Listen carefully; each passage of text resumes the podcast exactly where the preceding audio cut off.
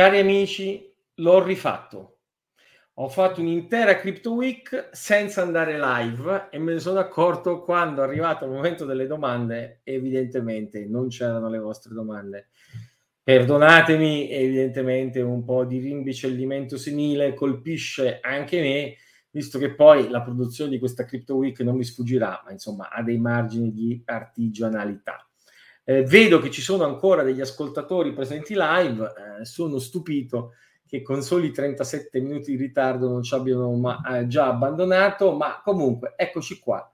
Bentornati quindi alla Crypto Week numero 97, quella della settimana che finisce con venerdì 16 dicembre. Noi ci proviamo settimana dopo settimana a darvi tutte le informazioni più rilevanti. Notizia della settimana, l'arresto di Sam Bankman Fried. Lo racconta Reuters che ci dice anche che l'uscita sul pagamento della cauzione è stata proibita, quindi il poveretto rimane in carcere. E rimane in carcere perché non solo lo vuole in qualche maniera il Dipartimento di Giustizia degli Stati Uniti, ma perché accuse gli vengono mosse anche dalla Security Exchange Commission e persino dalla CFTC, cioè dalla Commodity Futures Trading Commission. Insomma, ce l'hanno tutti con lui. Dopo averlo coccolato, il media darling, il regulator darling, adesso sono piuttosto arrabbiati per tutti i danni che ha fatto. E viene ascoltato il suo successore, Ray, il nuovo amministratore delegato di FTX, incaricato di salvare il salvabile, che dichiara, eh, che dice chiaramente che è impossibile recuperare bene per ripagare tutti i clienti e quindi eh, in qualche maniera eh, conferma la gestione assolutamente mh, come dire, inaccurata, e giovanilistica, e incompetente dell'azienda FTX. Tanto che poi, se volete, come sempre, noi vi diamo tutte le fonti, la sua testimonianza, potete andarvela a leggere, la sua testimonianza alla Camera degli Stati Uniti, potete andarvela a leggere perché ve ne diamo il link sulla pagina dedicata alla Crypto Week con tutte le news della settimana. Eh, peraltro tutti lavorano, eh, tutti sembrano essersi messi contro Sam Bankman-Fried, per esempio anche la sua ex fidanzata Caroline Allison, amministratore delegato di Alameda, la società gemella di FTX coinvolta in questo crack, starebbe collaborando con eh, l'FBI eh, per fare chiarezza. Mentre intanto l'amministratore delegato di FTX prova a vendere perlomeno i gioielli di FTX come LedgerX, le aziende partecipate che hanno invece un valore sul mercato. E farà bene l'amministratore delegato a vendere quanto più può, a recuperare quanto più può, perché i creditori di FTX si stanno organizzando in un, in un comitato e quindi contano di essere parte attiva nell'ambito del processo per bancarotta. Altra notizia che però è emersa dall'analisi quindi di eh, FTX e di Alameda Research è che è venuto fuori che Alameda Research ha finanziato The Block, il sito informativo da cui prendiamo informazioni anche noi, anzi in realtà ha finanziato Michael McCaffrey, il suo amministratore delegato, che poi ha finanziato The Block, per oltre 43 milioni di dollari. La notizia non sarebbe in sé sconvolgente non fosse che McCaffrey l'ha tenuta segreta.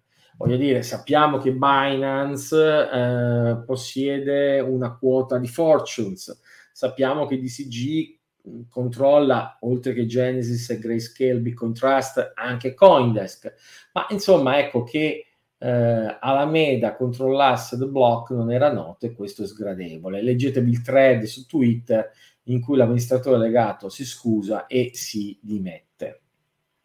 Ma questi schizzi di fango che quindi come vedete poi colpiscono a destra e a manca, colpiscono le agenzie informative come The Block, ma colpiscono anche sorprendentemente questa settimana quella Binance di Chambeng Zhao, notoriamente noto, amichevolmente noto come CZ, che pure ha innescato proprio il fallimento di FTX, quindi almeno l'ultimo capitolo della crisi del mondo cripto.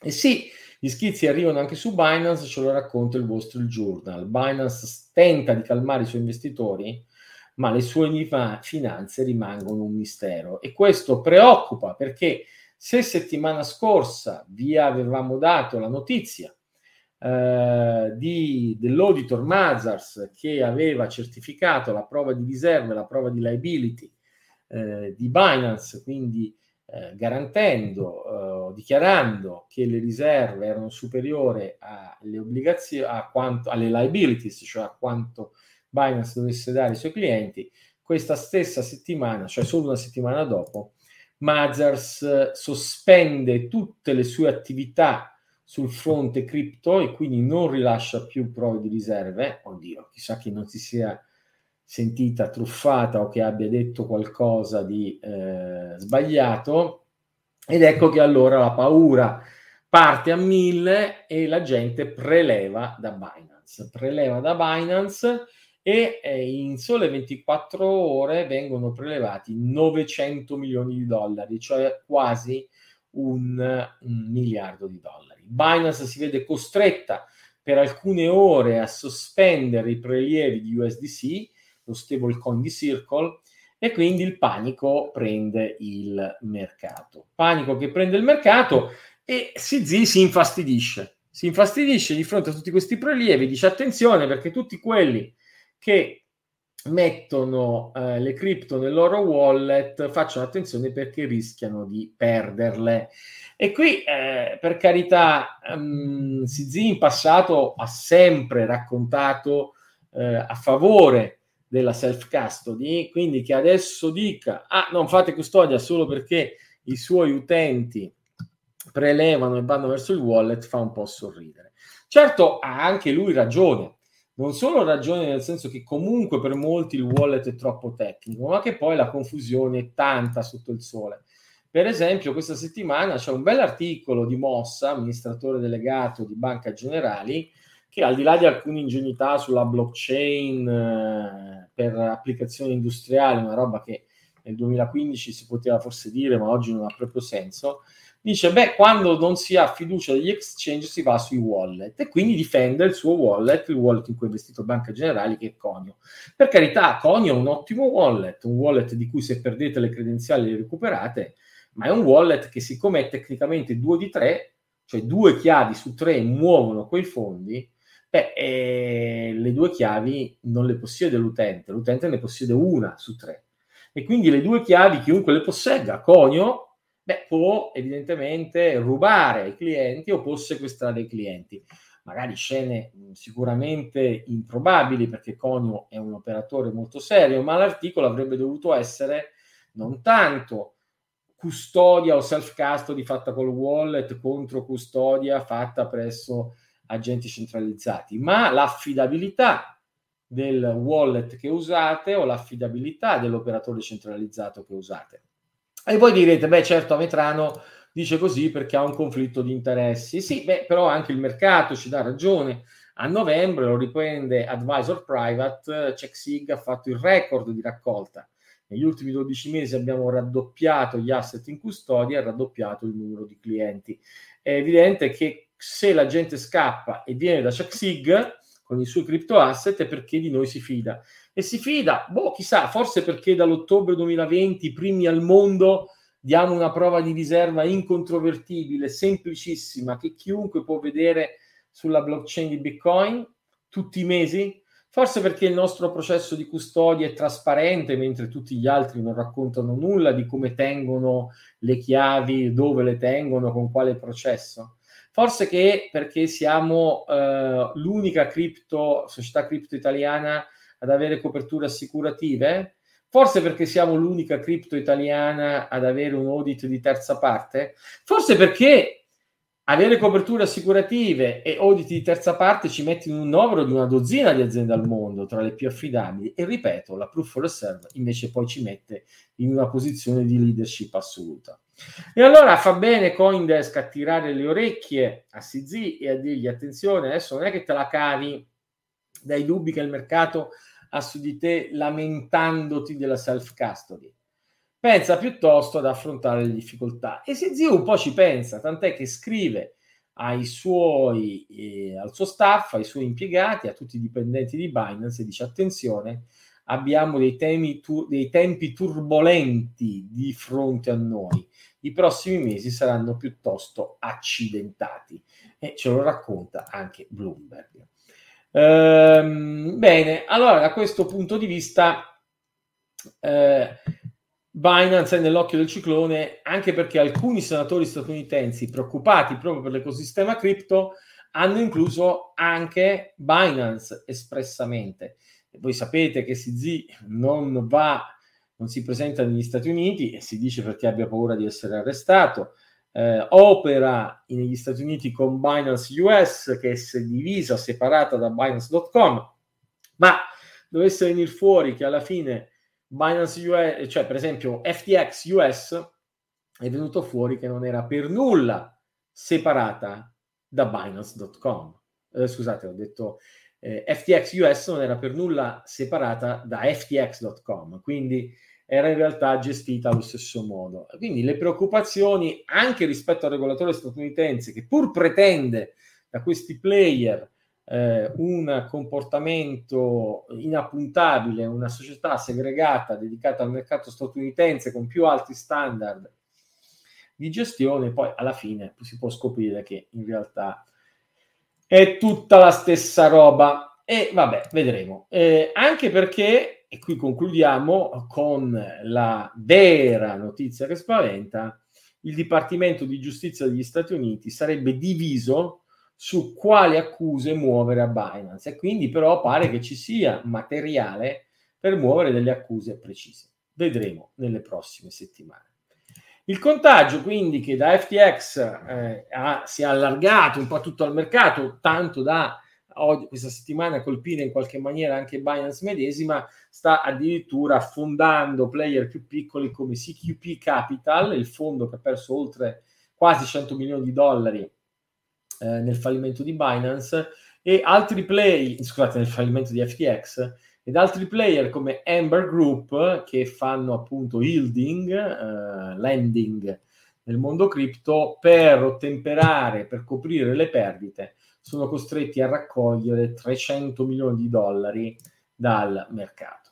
Il mercato continua a dare fiducia a alcuni operatori, in particolare vediamo che ehm, ERC Arc Investment Management di Catherine Wood, di Katie Wood, di Catherine Wood continua a investire in Coinbase. Coinbase ha un prezzo in borsa particolarmente depresso e eh, ARC non solo ne compra 6 milioni a, eh, il 12 dicembre, ma ieri ne compra altri 3 milioni. Ricordiamo che ARC Investment è anche il fondo che compra a man bassa ehm, Grayscale Beacon Trust, quel fondo che, che, che quota sconto del 50%, cioè che se avesse davvero i bitcoin che pretende, che dice di avere in pancia, dovrebbe valere il doppio, e siccome evidentemente la Wood ci crede che quei bitcoin ci sono, compra quel fondo. Vedremo se ha ragione.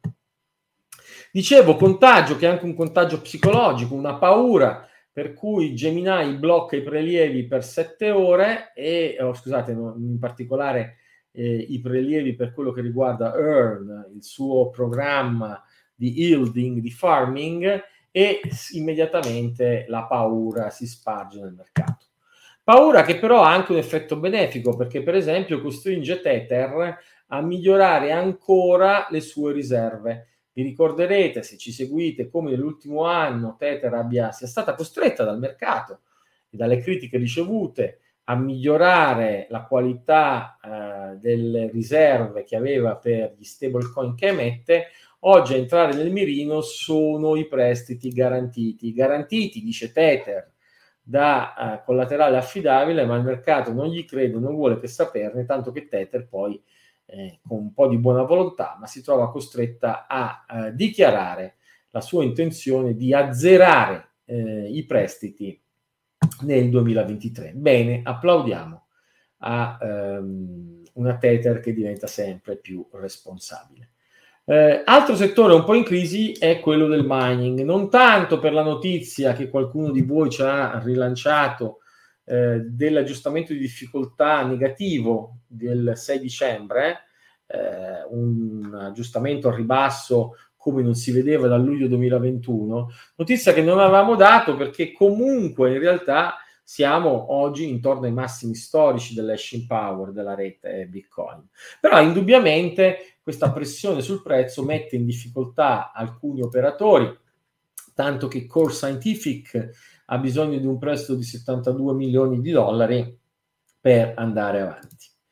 Ehm, spostandoci sul fronte più Ethereum, la notizia della settimana sembra essere PayPal che starebbe, usiamo il condizionale per ora come lo usa Coindesk, lavorando con Metamask per offrire una modalità semplice di comprare cripto eh, tramite Metamask medesimo. Può sembrare una buona idea, vedremo. Un'idea invece, una notizia che quando l'abbiamo letta ci siamo chiesti se fosse il primo di aprile, è quello di Donald Trump, l'ex presidente degli Stati Uniti, che emette una sua collezione di NFT, oddio, pare 45.000 NFT, ma a un prezzo fisso, eh, di 100 dollari a NFT. Non so chi se li comprerà, ma magari il presidente raccatterà per terra questi 4 milioni e mezzo che potrebbe ottenere dalla vendita dei 45.000 NFT. Tornando su argomenti un po' più seri, il regolatore di New York proprio questa settimana nel pieno quindi delle preoccupazioni in ambito cripto, eh, rilascia una guida per le banche.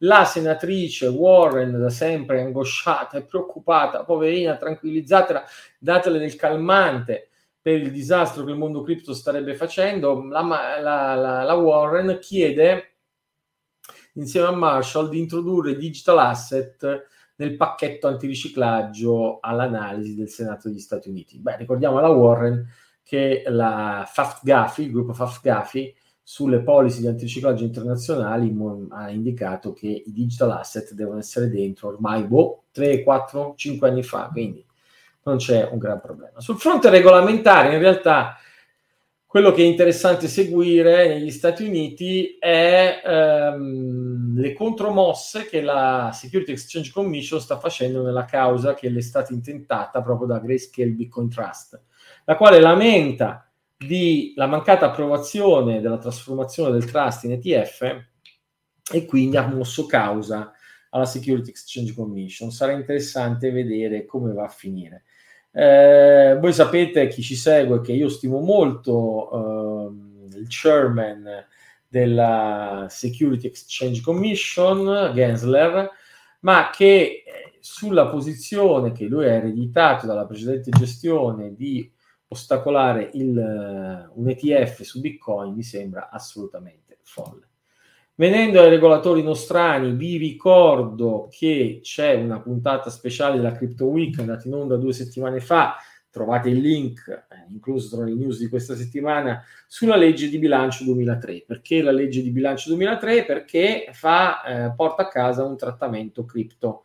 E questo trattamento per le criptovalute, questo trattamento fiscale per le criptovalute, è stato commentato per noi da Francesco Avella. Il Francesco Avella che è poi di fatto ispiratore di molti degli emendamenti presentati alla, appunto alla legge di bilancio e vi linkiamo l'elenco di questi emendamenti, in particolare quello che interessa il mondo cripto sono gli articoli dal 34 al 37 ehm, ce ne sono di emendamenti folli e ce ne sono di emendamenti intelligenti.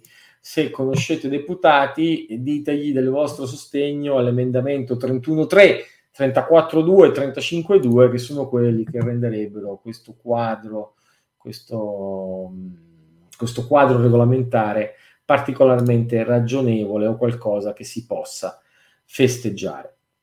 Eh, altrimenti, invece, restiamo uh, piuttosto preoccupati.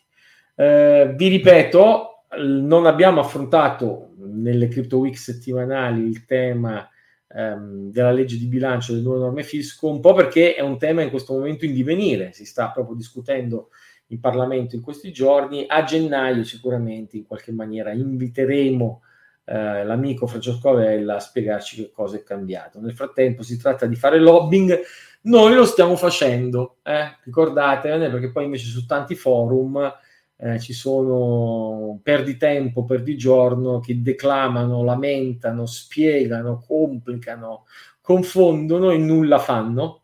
No? Hanno fatto disastri in passato eh, regolamentari, eh, sollecitando sentenze del Tribunale del Lazio inopportune e oggi niente fanno per in qualche maniera aiutare almeno a fare lobbying. Vedo delle domande, eh, delle, eh, ci sono gli afficionados, quelli che non mollano, peraltro appunto ancora vedo eh, 42 persone collegate nonostante eh, mezz'ora di ritardo, sono commosso, voi sapete che poi la stragrande maggioranza in realtà vede, ascolta la Crypto Week eh, indifferita, totalizziamo tra i vari canali circa un migliaio di eh, ascolti. Gamma Dorsi ci dice: il modello stock to flow è ancora un modello secondo lei valido? Beh, mi perdoni Gamma Dors, ma lei non ha mai sentito dire da me che il modello stock to flow fosse valido. Io non l'ho mai appoggiato, anzi c'è una slide storica mia in cui quando dico di dove potrà arrivare Bitcoin parlo della diversificazione, parlo della capitalizzazione dell'oro, parlo eh, della legge di Metcalfe, ma non ho mai parlato di stock to flow, io non ci ho mai eh, creduto. Sempre Gamma Corridors commentato Checksig e Conio, devi essere un pazzo dare i soldi a Conio. No, no, vabbè, ma siamo tifosi. Noi abbiamo due funzioni di utilizzo completamente diverse. Checksig è sicuramente per chi vuole in qualche maniera detenere i fondi su un medio-lungo periodo, eh, Conio è un wallet per chi i fondi in qualche maniera vuole eh, spenderli eh, e quindi li vuole gestire direttamente da un wallet sul cellulare. Eh, certo, mh, domanda, voi quanto portate in contanti nel vostro portafoglio di pelle? 50 euro? 500 euro? Non mi dite 5.000 euro, 50.000 euro perché a quel punto mi stupisco e mi chiedo che lavoro facciate. Ecco, su un wallet su cellulare, insomma, uno dovrebbe portare delle cifre limitate. Bene, abbiamo anche noi i nostri tifosi che ci so, eh, sostengono, anche se in qualche maniera eh, siamo ritardatari, siamo goffi, noi ci proviamo a darvi questo servizio, lo facciamo uh, per passione, cerchiamo di farlo con intelligenza e con, competen- e con qualche competenza. Lo facciamo al venerdì per augurarvi poi, come sempre, lo sapete, un buon weekend e un buon Bitcoin a tutti.